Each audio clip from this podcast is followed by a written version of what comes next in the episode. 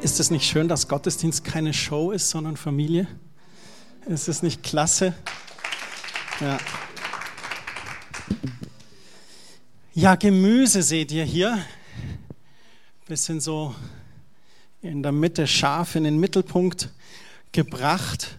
Heute ist mein Thema gute Frucht in unserem Leben. Und Gemüse ist ja auch Frucht. Oft denkt man bei Frucht immer so an Obst. Aber ich dachte so ein bisschen an Gemüse, weil ich fand, das hat ein bisschen mehr Substanz. So ein paar Weintrauben und so sind zwar auch nicht schlecht, aber Gemüse, so Kartoffeln, Karotten, rote Beete, das gibt doch so richtig Substanz. Und das Thema ist Gottes gute Frucht in unserem Leben. Ich habe eine Bibelstelle aus Johannes 15, Vers 4. Da sagt Jesus, bleibt in mir und ich werde in euch bleiben. Eine Rebe kann nicht aus sich selbst heraus Frucht hervorbringen, sie muss am Weinstock bleiben. Das ist aus der Geschichte vom Weinstock, wo Jesus sagt, wir sind wie Reben an einem Weinstock, wir müssen gehegt werden, beschnitten werden, aufgehoben, angebunden, umsorgt werden und vor allem müssen wir am Weinstock bleiben. Wenn die Rebe abgehackt wird vom Weinstock, dann verdorrt sie in der Sonne dann ist da keine Frucht. Und er sagt, eine Rebe kann aus sich selbst heraus keine Frucht hervorbringen. Sie muss am Weinstock fest dranbleiben, damit die Trauben wachsen und reifen können. Und dann sagt er, genauso wenig könnt ihr Frucht hervorbringen, wenn ihr nicht in mir bleibt. Vergleicht das mit die Rebe und den Weinstock mit uns und sich selbst. Er sagt, wir müssen in Jesus, wir müssen an ihm dranbleiben, damit wir Frucht bringen. Wir müssen mit ihm verbunden sein, im Gebet, im Wort, in der Gemeinschaft, im Lobpreis, da an ihm dran sein, nah am Herzen Jesu. Eine kluge Person hat gesagt, Gott möchte nicht, dass wir mehr für ihn tun, sondern dass wir mehr mit ihm bzw. in ihm sind. Das ist ein interessanter Gedanke und vielleicht denkst du, ja Christian, du sagst doch immer, wir sollen mitarbeiten und das Wort rausbringen und dergleichen. Ich glaube, da steckt eher das drin, dieses mehr für ihn tun, dass wir nicht so beschäftigt sein sollen. Ganz oft tun wir ganz viel und sogar auch für Gott, aber die Frage ist, ist es wirklich genau das, was Gott möchte, dass du gerade tust? Ich glaube, es ist viel sinnvoller, in ihm zu sein, eng verbunden, aus dieser Nähe mit ihm Inspiration zu bekommen und daraus Dinge zu tun, die Dinge, die ihm am Herzen sind. Steckt da vielleicht eine mathematische Formel dahinter? Ich weiß nicht. Also in ihm bleiben ist gleich gute Frucht, nicht in ihm sein keine gute Frucht. Könnte es auch sein, dass gute Frucht automatisch vom Baum fällt, wenn wir in ihm sind oder in ihm bleiben? Ich wollte mir mit euch heute eine Person in der Bibel anschauen, und zwar den Petrus. Und ich habe heute ein paar Bibelstellen mitgebracht. Ich weiß, wir machen das ja immer so consumer-friendly, also nicht zu viele Bibelstellen, damit wir euch nicht überfordern. Aber es ist okay, wenn wir heute mal ein bisschen mehr Bibel lesen? Ja? Gut. Okay. Eigentlich schon, gell? Und zwar in der Apostelgeschichte Kapitel 2 möchte ich mit euch einsteigen. Ein paar Sachen anschauen in der Apostelgeschichte, die Petrus da so erlebt hat und dann ein bisschen auf das Leben von Petrus zurückschauen. Ein paar Beispiele guter Frucht. Ich nehme die Bibelstellen übrigens heute aus der neuen Genfer Übersetzung. Das ist diese hier, ich weiß nicht, ob ihr die kennt. Ich fand die für die Gelegenheit sehr gut lesbar, auch für, für die weiteren Bibelstellen. Die neue Genfer Übersetzung, die ist so, ähm, die hat so die Genauigkeit von der Elberfelder, aber die leichte Lesbarkeit einer Hoffnung für alle. Also ich finde die ganz gut. Ich kriege keine Provision, ich wollte es nur sagen. Wir sind Apostelgeschichte 2. Der Geist Gottes ist gefallen auf die Jünger und Petrus macht seine berühmte Pfingstpredigt und er sagt ihnen, was zu tun ist. Und dann heißt es in Apostelgeschichte 2, Vers 37, die Zuhörer waren von dem, was Petrus sagte, bis ins Innerste getroffen. Boah, Es hat die berührt. Was sollen wir jetzt tun, liebe Brüder? fragten sie ihn und die anderen Apostel. Kehrt um, erwiderte Petrus, und jeder von euch lasse sich auf den Namen von Jesus Christus taufen. Dann wird Gott euch eure Sünden vergeben und ihr werdet seine Gabe, den Heiligen Geist, bekommen. Denn diese Zusage gilt euch und euren Nachkommen und darüber hinaus allen Menschen, auch in den entferntesten Ländern, allen, die der Herr, unser Gott, zu seiner Gemeinde rufen wird. Und Petrus spricht hier direkt nach dem Pfingsterlebnis über die Kraft des Heiligen Geistes. Und das ist eine Gabe, die Gott ausgießt. Und er sagt dann, diese Gabe gilt euch und euren Nachkommen und darüber hinaus allen Menschen, auch in den entferntesten Ländern.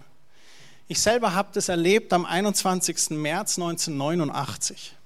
Ich war 16 Jahre alt, Jahrgang 73. Ich war in einem Gottesdienst. Es war sogar nicht mal ein Jugendgottesdienst. Wusstet ihr, dass Gott Jugendliche in Erwachsenen-Gottesdiensten ergreift und packt?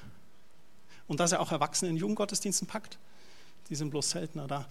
Aber schon, schon geschehen.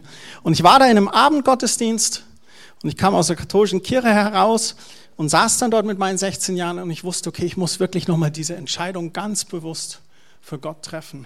Und es gab einen Aufruf und ich bin dem Aufruf gefolgt und wir sind dann in einen Gebetsraum gegangen und dann wurde für mich gebetet und dann auch ähm, äh, gefragt, möchtest du Erfüllung des Heiligen Geistes? Sage ich ja auch. Und dann haben wir gebetet und ich habe das da empfangen.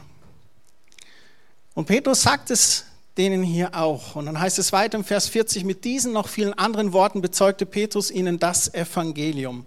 Eindringlich ermahnte er sie, diese Generation ist auf einem verkehrten Weg, lasst euch retten vor dem Gericht, das über sie hereinbrechen wird.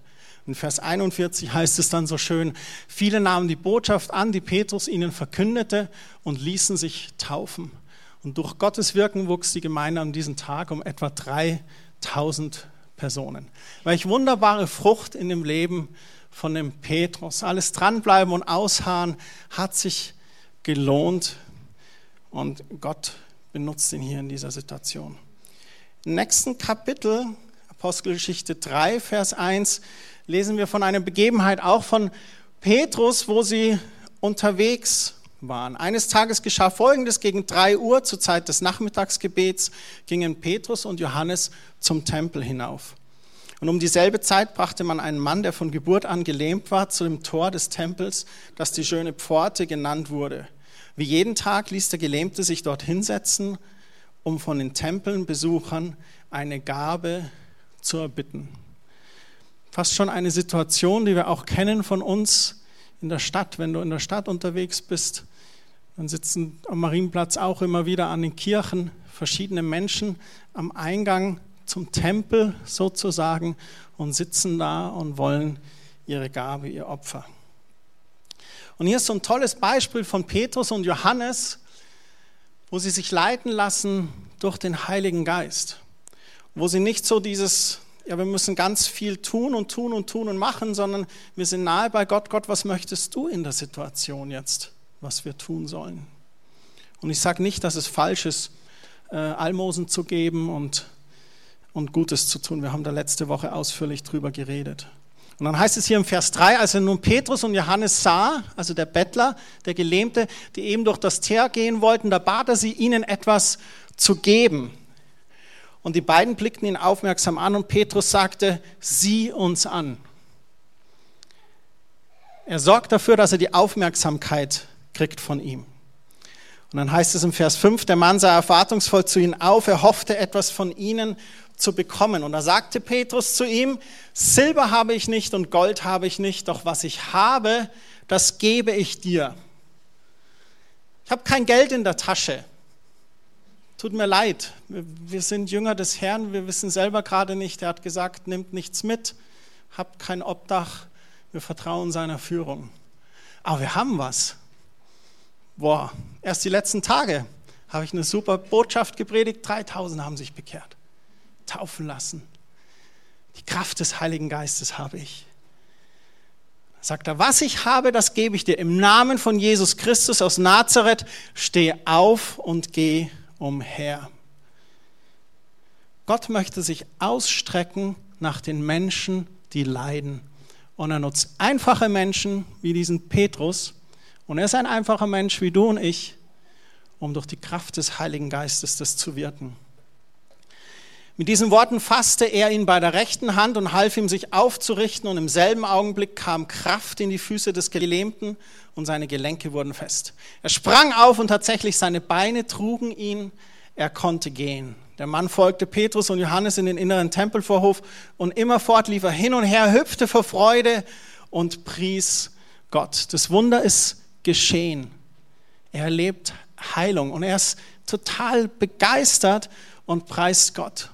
Und da heißt es in den Versen 9 und 10, die ganze Menschenmenge, die sich dort aufhielt, die wurde auf ihn aufmerksam. Das fällt schon auf, wenn jemand so durch einen Gottesdienst hüpft. Und ich wünsche mir, dass wir das erleben. Ich bete wöchentlich dafür, dass wir Wunder erleben. Zeichen und Wunder, Heilungen, Befreiungen, Wiederherstellungen. Und es fiel schon auf. Ist das nicht der Gelähmte, den wir am Tor gesehen haben? Was ist mit dem los? Und als die Leute begriffen, dass der, der da hin und her sprang, Gott lobte, niemand anders war als der Bettler, der sonst immer an der schönen Pforte des Himmels gesessen hatte, da waren sie außer sich vor Staunen über das, was mit ihm geschehen war. Erinnert ihr euch letzte Woche an diese Stelle, wo wir darüber geredet haben, Salz und Licht zu sein? Und dass die Menschen die guten Werke sehen, die wir tun und daraufhin Gott loben werden? Und es ist so eine Situation ähnlich wie hier. Und Petrus ist unterwegs mit Johannes und tut gute Werke. Und das Schöne ist, der Petrus macht es mit 3000 und er macht es aber auch einfach mit diesem gelähmten Bettler. Und ich glaube, es war ihm sogar egal, ob es jemand mitkriegt oder nicht. Von den Erfahrungen, die Petrus immer mit Jesus hatte, mit dem Aufruhr, der dann immer wieder geschehe, wäre es ihm wahrscheinlich am liebsten gewesen, er hätte ihn kurz so, du komm, wir gehen kurz hinter den Tempel und dann heilt Gott dich, bring dann dein Opfer, aber mach nicht so viel Aufruhr, nicht, dass wir wieder verfolgt werden. Nein, er macht es. Uwe Schäfer, ein Prediger aus Deutschland, hat gesagt, wir werden nicht errettet durch gute Werke, wir werden errettet für gute Werke. Unsere Errettung ist ein Gnadengeschenk von Jesus Christus am Kreuz. Was wir tun müssen, ist unser Knie beugen, unseren Stolz beiseite legen und sagen, ja, ich brauche dich, Jesus. Aber die Errettung, die Erlösung ist ohne gute Werke zu tun. Aber wir werden errettet für gute Werke, Gutes zu tun. Zwischenzeitlich hat der Petrus dann im Tempel gepredigt, wurde verhaftet, kam jedoch dann wieder frei. Geht zurück, zu, jetzt habe ich meine gesagt, geht zurück zur Gemeinde, aber geht zurück zur, zu den äh, Leuten, mit denen sie zusammen sind, oder man könnte sagen, zu dieser kleinen Gemeinde von Jerusalem, die sich da bildet. Und Apostelgeschichte 4, Vers 27 da spricht er darüber und er sagt, so ist es tatsächlich gekommen. Und er fängt jetzt an, darüber zu reden, über diese Verfolgung, die sie erlebt haben, mit der Verhaftung im Tempel. Und er fasst nochmal zusammen, was Herodes und Pontius Pilatus da gemacht haben. Hier in dieser Stadt haben sich Herodes und Pontius Pilatus zusammen mit den heidnischen Nationen und den Stämmen Israels gegen deinen heiligen Diener Jesus verbündet, den du gesalbt hast. Doch indem sie so vorgingen, ist genau das eingetreten, was du in deiner Macht vorherbestimmt hattest und was nach deinem Plan geschehen sollte. Was war der Plan? Durch die Ausgießung des Heiligen Geistes gute Werke zu tun. Das wird sicherlich auch auf Widerstand treffen, aber in diesem Widerstand ist Gott bei ihnen. Und ich weiß nicht, wie es dir ging, als du das letzte Mal aus dem Gefängnis entlassen wurdest. Irgendjemand kurz? Okay. Wie bitte? Ja, sehr gut. Sehr gut, Otto. Es gibt auch seelische Gefängnisse und vielleicht bist du da aus einem seelischen Gefängnis gefangen oder andere Gefängnisse oder Ketten, die sich zersprengt haben. Und Petrus kommt hier aus dem Gefängnis Und so wie wir hier unser Christsein momentan leben, haben wir das sehr, sehr gemütlich. Wir erleben keine Verfolgung. Was macht der Petrus? Und man hört hier im Postgeschichte 4, Vers 29 ein geniales Gebet. Ich liebe das. Ich kriege zwar selber wackelige Knie, wenn ich das lese und dem folgen möchte, aber mit dem Herzen bin ich dabei. Höre nun her, wie sie uns drohen und hilf uns als deinen Dienern furchtlos und unerschrocken deine Botschaft zu verkünden. Die haben mich zwar eingesperrt und ich bin wieder rausgekommen und jetzt drohen sie uns auch noch. Petrus, wenn wir dich noch einmal sehen, dass du irgendwo Jesus verkündigst. Und was sagt er? Hilf uns als deinen Dienern, furchtlos und unerschrocken deine Botschaft zu verkünden. Erweise deine Macht und lass durch den Namen deines heiligen Dieners Jesus Kranke geheilt werden und Wunder und außergewöhnliche Dinge geschehen. Petrus sagt, nee, jetzt erst recht. Ich will nicht zurückhalten. Dieser Jesus in mir, die Kraft des Heiligen Geistes, das muss unters Volk. Zu viel Not, zu viel Leid, zu viel seelische Gefängnisse, körperliche Gefängnisse und andere Dinge. Die Menschen brauchen dich, Jesus. Und Vers 31 heißt es dann, nachdem sie in dieser Weise gebetet hatten, da bebte die Erde an dem Ort, an dem sie versammelt waren. Sie wurden alle mit dem Heiligen Geist erfüllt und verkündeten die Botschaft Gottes weiterhin frei und unerschrocken. Dietrich Bonhoeffer hat gesagt, Kirche ist nur Kirche, wenn sie für andere da ist. An dem Tag, an dem Kirche nur für sich da ist, kann man eigentlich zusperren weil kein neuer hinzugefügt werden wird. Jahrzehnt für Jahrzehnt werden wir aussterben und irgendwann ist am Schluss ein kleiner Kreis von Kreisen, die sagen, gut, dass wir zusammengehalten haben.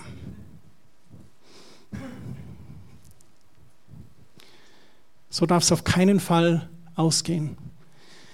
Kirche ist nur Kirche, wenn sie für andere da ist. Und das von einem Mann, der sein Leben geopfert hat. Eine starke Aussage von Dietrich Bonhoeffer.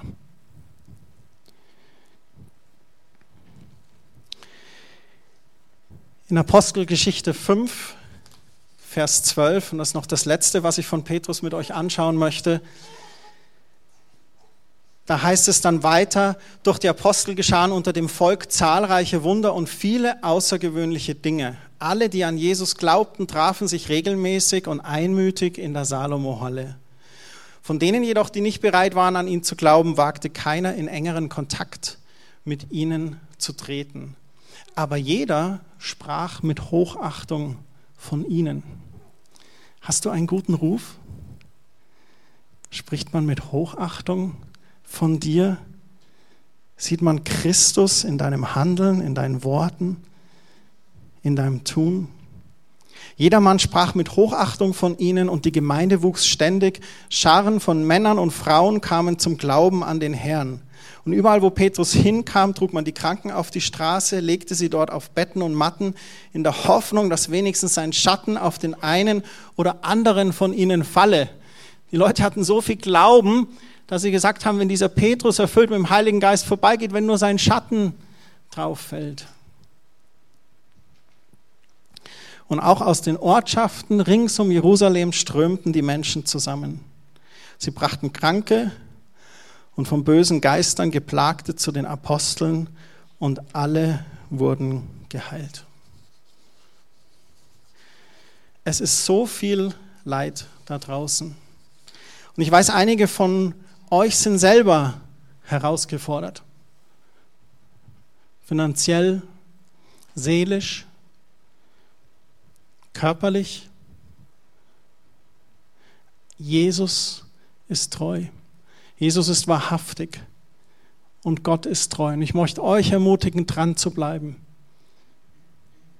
Und auch euch ermutigen, das hinauszutragen, was der Heilige Geist Gottes, was der Heilige Geist in euch angefangen hat.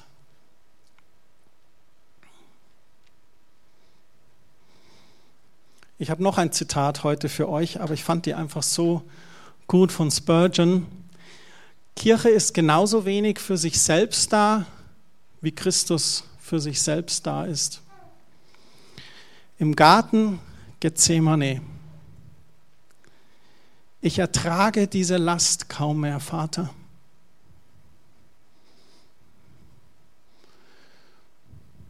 Ich pack's nicht, wir müssen was anderes suchen.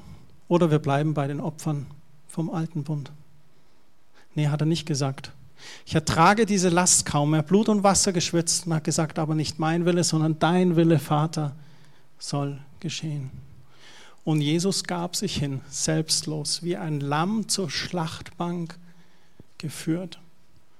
Und wir haben den Genuss erlebt, errettet zu sein durch dieses Opfer Jesu.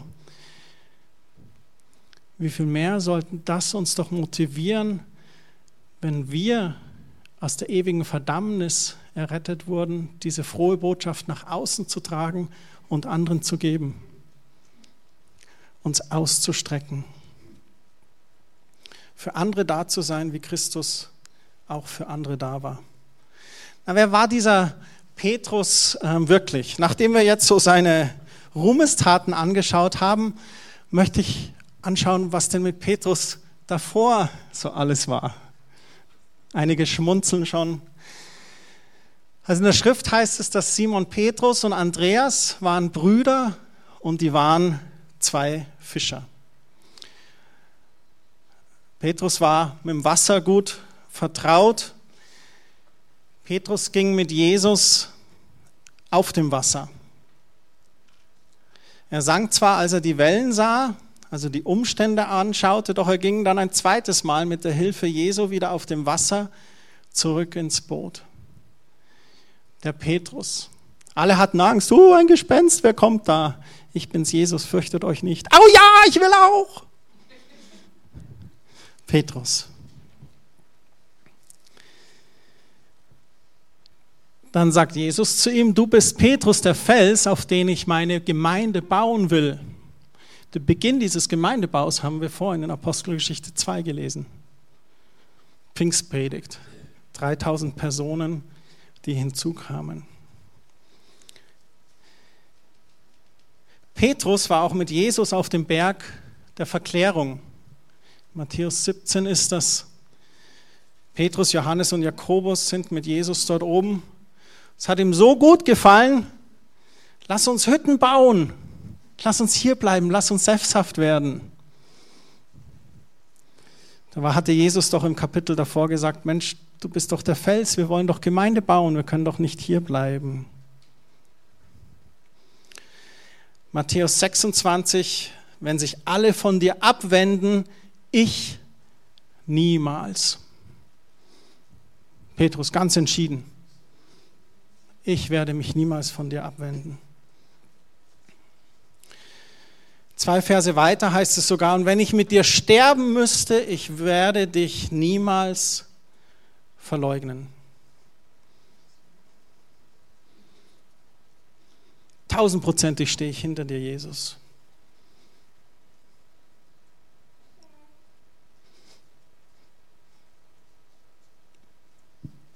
Wir wissen, wie es weiterging. Jesus wurde verhaftet.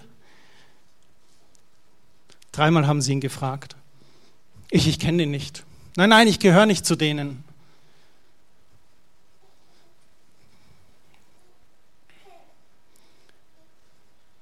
Vers 75 im selben Kapitel in Matthäus erinnerte sich Petrus daran, wie Jesus zu ihm gesagt hatte, bevor der Hahn kräht, wirst du mich dreimal verleugnen.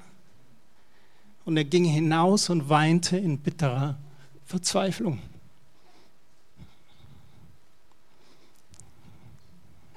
einfach geschämt wahrscheinlich sich selbst für seine Angst, für seine, ich habe es ihm doch versprochen, dem Meister, meinem Rabbi, jetzt habe ich es dreimal so verbockt. So ein Mist. Und wie oft stand ich in dem Punkt, selbst an meinem Leben. Wie oft wollte ich Zeuge für Jesus sein und habe mich nicht getraut. Und danach tat es mir sehr leid. diese Frucht in unserem Leben ist ein Wachstumsprozess. Und wir dürfen uns da auch gar keinen Druck machen. Ich glaube, es ist tatsächlich, je mehr wir in ihm sind, desto mehr wird Frucht in unserem Leben hervorkommen. Du kannst es nicht produzieren in dem Sinn. Du musst nur bereit sein, nahe bei Jesus zu sein und willig zu gehen. Und wenn du diesen Eindruck hast, sag jetzt das, sprich das jetzt an. Oder trau dich, bet für die Person. So viele kranke Menschen dort draußen, wir begegnen ihnen oft. Was hindert uns zu sagen, ich bin Christ und ich glaube, dass Gott Heilung schenkt? Ist es okay, wenn ich kurz bete? Und wie wir Gott kennen und die Kraft des Heiligen Geistes, stell dir mal vor, die Person sagt ja, jetzt hat er ja gesagt, okay, dann bete ich halt. Dann betest du und am nächsten Tag, du meine Kopfschmerzen waren dann weg, du mein Rücken, ist wieder in Ordnung. Der Gott, an den du glaubst, der lebt, glaube ich, der ist real.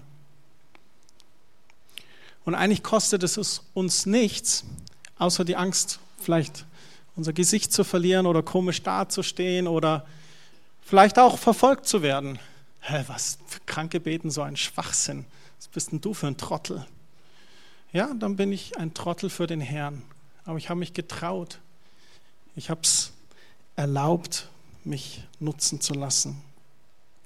Ich glaube, die Gleichung, die ich euch anfangs gezeigt habe, die ist ein bisschen wahr, weil ich habe festgestellt, dort, wo ich in meinem Leben ganz nah bei Jesus war oder bin, da habe ich gute Frucht hervorgebracht. Und ich sehe bei Petrus, dass er auch ein ganz normaler Mensch wie du und ich war. Also auf das Kommen des Heiligen Geistes wartete und die Erfüllung erlebte, da war er in ihm fest eingepfropft am Weinstock, obwohl er kurz vorher ihn so verleugnet hat.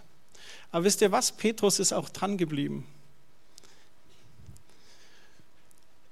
Da muss irgendwie so eine gewisse Sturheit in ihm gewesen sein. Man sieht es auch mit diesem, wo er auf dem Wasser gehen will und dann sinkt er. Aber trotzdem, er geht dann wieder. Dann verleugnet er ihn dreimal. Stell dir mal vor, du wärst einer der zwölf Jünger, verleugnest Jesus rennst raus und weinst. Würdest du dich jemals wieder zurücktrauen? Und Petrus traut sich zurück, der geht zurück, ist bei den Zwölfen und betet und dann fällt die Kraft des Heiligen Geistes. Ich finde es so, so toll. Petrus muss auch etwas davon gewusst haben, was es heißt, Vergebung oder Gnade in den Augen Jesu zu erleben. Ich finde es so stark.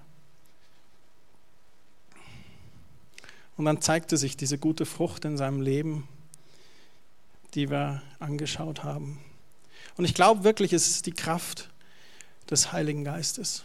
Das Wort sagt auch, die Schrift sagt selber, dass der Buchstabe alleine tötet, aber der Geist Gottes schenkt Leben.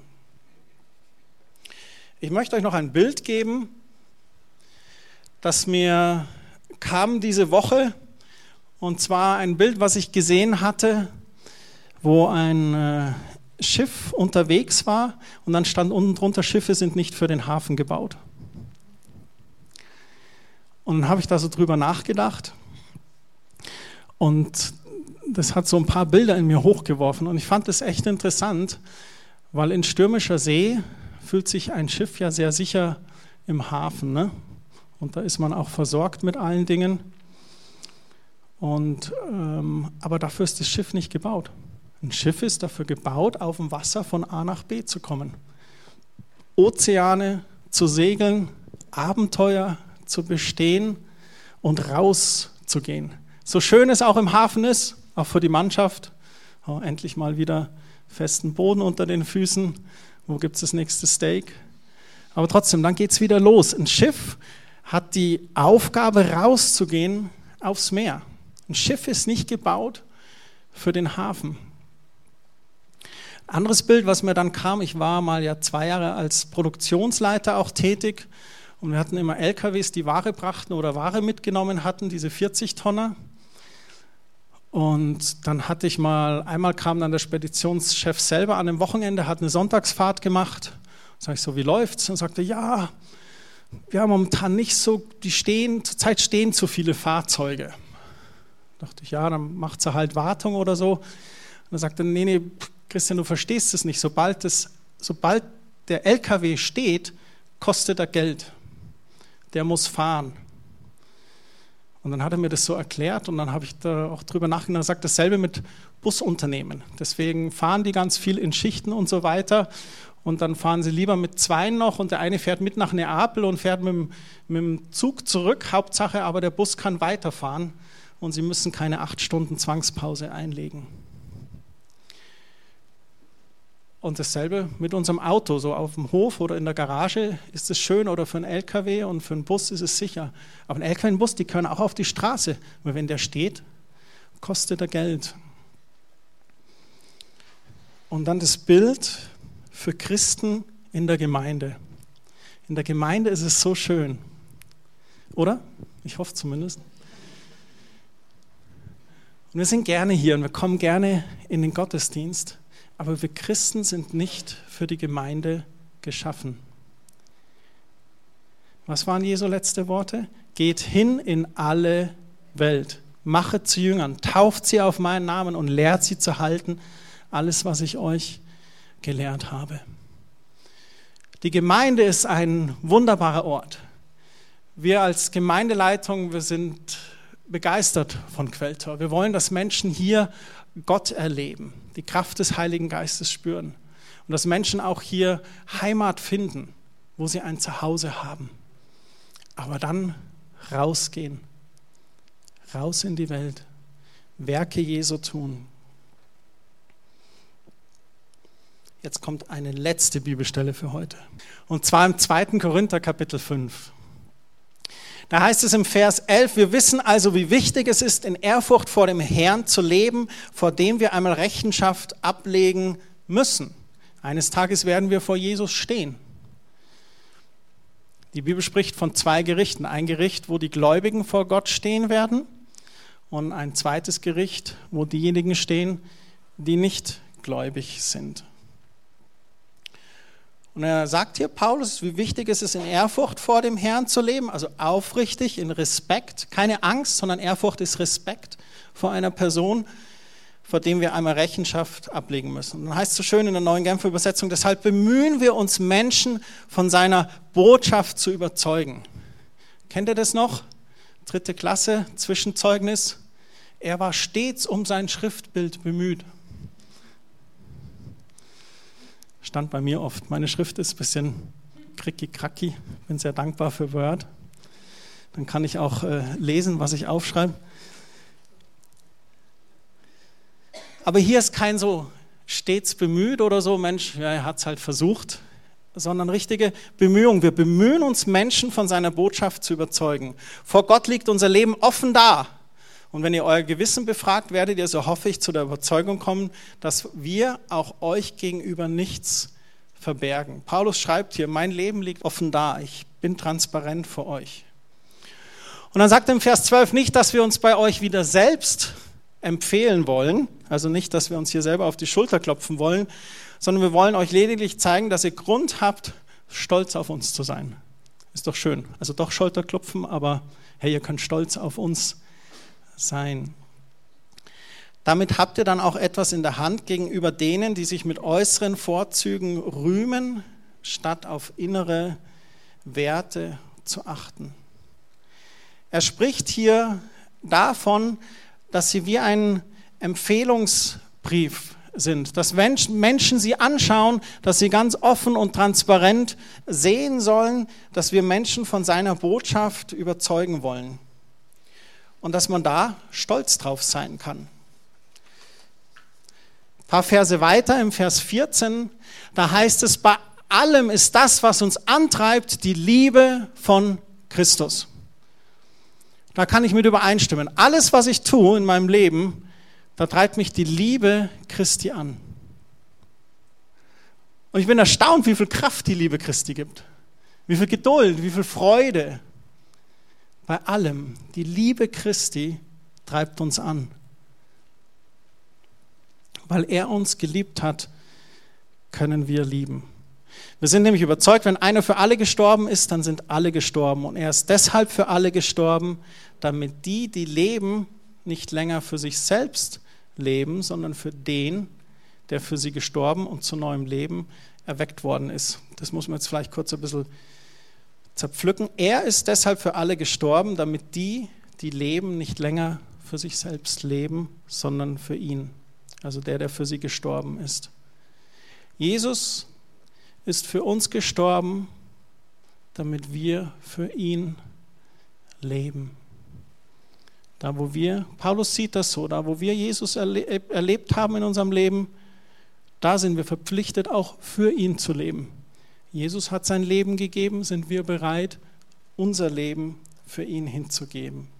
Und im Vers 17 heißt es dann, vielmehr wissen wir, wenn jemand zu Christus gehört, ist er eine neue Schöpfung. Das Alte ist vergangen und etwas ganz Neues hat begonnen. Das alles ist Gottes Werk. Er hat uns durch Christus mit sich selbst versöhnt und hat uns den Dienst der Versöhnung übertragen. Komm ruhig vor. Wusstest du, dass du einen Dienst hast? Aber Christian, ich bin gar nicht im Catering oder im Kinderdienst. Komm ruhig. Wir haben einen Dienst. Paulus schreibt hier, wir haben einen Dienst der Versöhnung, einen Auftrag, wo wir Menschen etwas mitteilen wollen. Guten Morgen. Viele von euch wissen, ähm, ich war drei Jahre in Ruanda. Ich habe dort in einem Waisenhaus gearbeitet und es war ein christliches Waisenhaus und ich hatte Freunde ähm, aus Europa, also eine spezifische, eine Französin, die bekennender Atheist war. Und wir haben viel Zeit miteinander verbracht. Und ähm, eines Tages waren wir, eines Abends waren wir in der Stadt zusammen und ich fuhr mit das Auto dann nach Hause mit ihr und mitten auf der Straße war ein Soldat mit Maschinengewehr. Stand er mittendrin und hielt uns auf. Und ich oh, okay, okay, besser bleibe ich stehen. Und er hat dann in gebrochenen Französisch dann erklärt, dass da wohl jemand krank wäre und müsste zum Krankenhaus. Und äh, wir haben nicht weiter diskutiert, wir haben gesagt, okay, wir nehmen ihn mit. Da kamen dann drei andere Männer, also zwei haben einen Mann getragen und sind dann hinten im Auto reingequetscht haben sich da hinten und meine Freunde, bist du blöd? dann sage ich, du, Maschinengewehr oder drei Männer hinten im Auto, ich glaube, ich glaub, die drei Männer im Auto sind weniger gefährlich.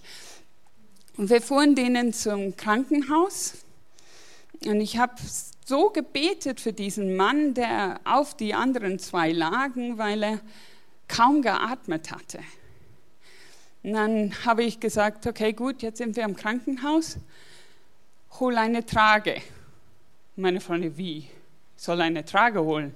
Sage ich, die machen das hier nicht, du musst selber alles machen. Okay, hat sich schnell eine Trage geholt, die drei Männer sind raus, hinten aus dem Auto entfaltet, weil es war ein sehr kleines Auto.